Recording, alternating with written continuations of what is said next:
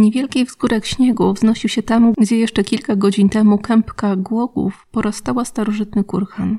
O tej porze roku pojawiło się też zwykle kilka pierwiosnków, teraz jednak był tylko śnieg.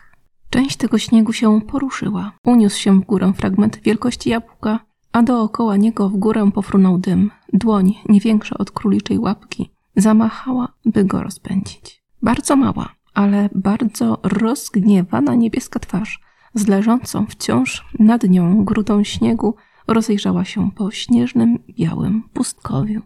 Łozicku! jęknęła. Popatrzcie za. To robota zimistrza. Jak nic. To je dopiero chłystek, co nie uznaje odmowy.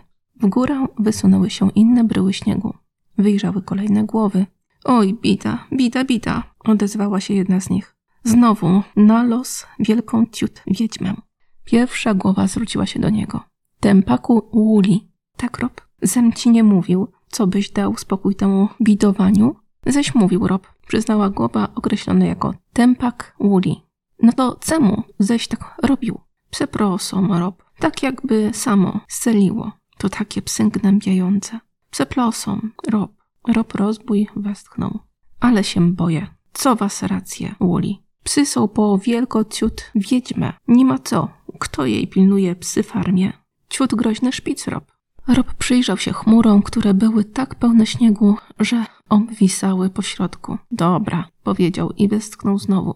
Czas na bohatera. Zniknął w dole, a śniegowy korek opadł równo na dawne miejsce. Rob zsunął się do serca kopca figlów. Wewnątrz było sporo miejsca. W samym środku mógłby prawie stanąć człowiek, a wtedy zgiąłby się w pół od kaszlu, gdyż w środku był otwór odprowadzający dym.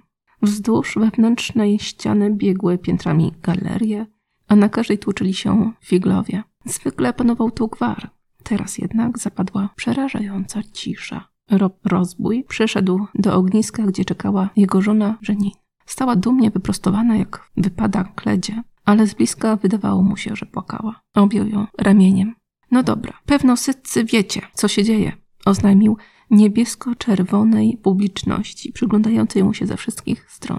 To nie jest zwykło buza, zimistrz, na los wielkociut wiedźma. Zaro, uspokójcie się. Odczekał, aż ucichną krzyki i pobrzękiwanie mieczami. Potem mówił dalej. Nie możemy za nią walczyć z zimistcem.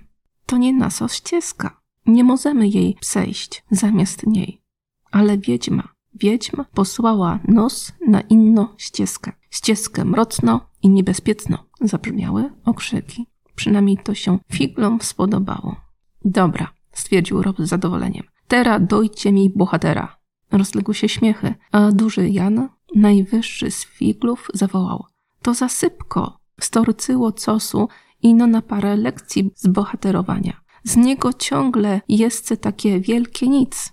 Będzie bohaterem. Dla wielkiej ciut wiedźmy i koniec, odparł surowo Rob. A teraz rusoć. Wszyscy jak stoją. Do kredowej dziury. Wykopcie mu tunel do podziemnego świata.